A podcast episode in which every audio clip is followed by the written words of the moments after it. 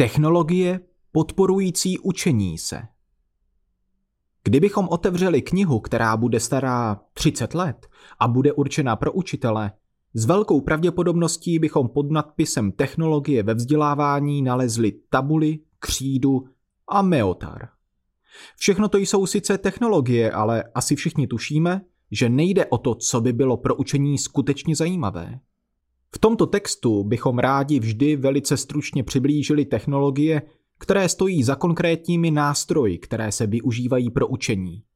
Nebudeme moci být podrobní ani nároční, ale základní představu vám snad dáme. Big Data tvoří v současné době asi jeden z nejdůležitějších pilířů všech technologických změn a procesů. Data jsou to, co umožňuje strojům učit se, hledat nové vzorce, řešit problémy. Big data jsou potom taková data, která není možné zpracovat běžnými způsoby, ale musíme hledat triky, jak s nimi pracovat. Ať už proto, že jejich moc jsou špatně strukturovaná, nebo je potřebujeme v reálném čase. Asi jakýkoliv systém pracující s umělou inteligencí a adaptabilním učením musí s big data nějak pracovat. Současně jde o jednu z obchodně nesmírně zajímavých komodit. Skutečně velká data, mnohem větší než mají ostatní, má totiž jen Google, Alphabet, Facebook, Amazon a snad i Apple. Umělá inteligence. Počítač jen počítá to, co mu člověk předloží. Nerozumí tomu. Nebo programování je systematický zápis postupu, kterým má být určitý problém řešen, podobně jako návod na vaření těstovin. Tyto dvě věty pěkně ilustrují to, jak fungují takzvané klasické algoritmy a jak nefunguje umělá inteligence a strojové učení. To vychází z myšlenky, že poměrně obecnou strukturu, tedy umělou inteligenci, necháme nad velkými daty, daty, kterých je opravdu mnoho, dělat kategorizaci jednotlivých informací, tedy dělit je na hromádky podle určitých znaků. Například švestka je to, co je modré a třešeň to, co je červené. A dobré osvojení si tohoto procesu je pak právě to, co označujeme pojmem umělá inteligence. V současné době se asi nejčastěji užívají umělé neuronové sítě, které jsou například velice silné v tom, že umí poznat kontext a podle toho zvolit vhodný postup řešení problému.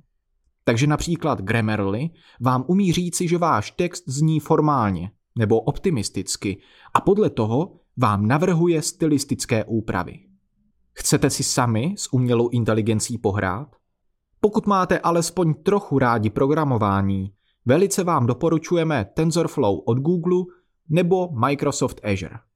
Najdete v nich mnoho zajímavých a předpřipravených funkcí, které můžete adaptovat pro svůj projekt.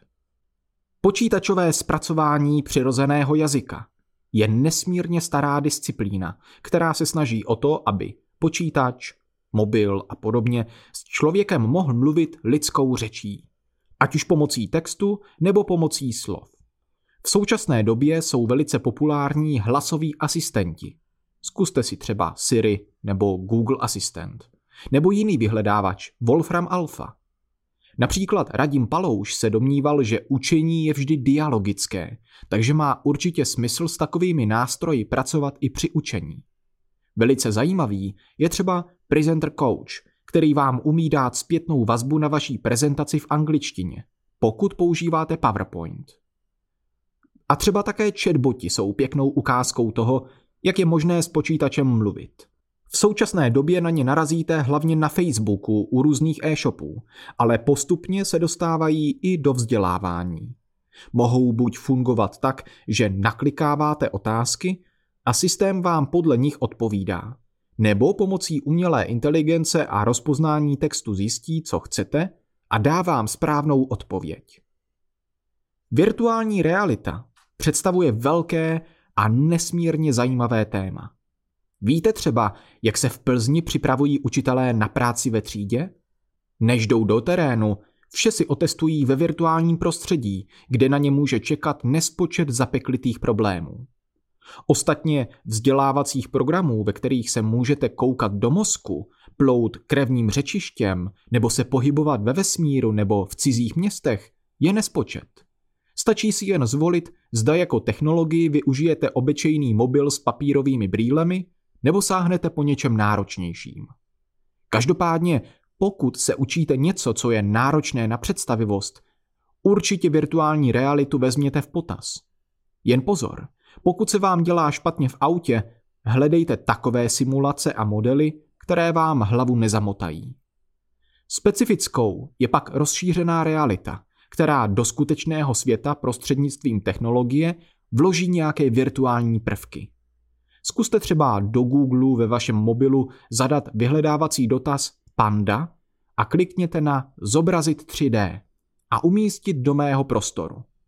Tím získáte na stole sedícího medvěda, kterého si můžete prohlížet ze všech stran, jak okusuje bambus.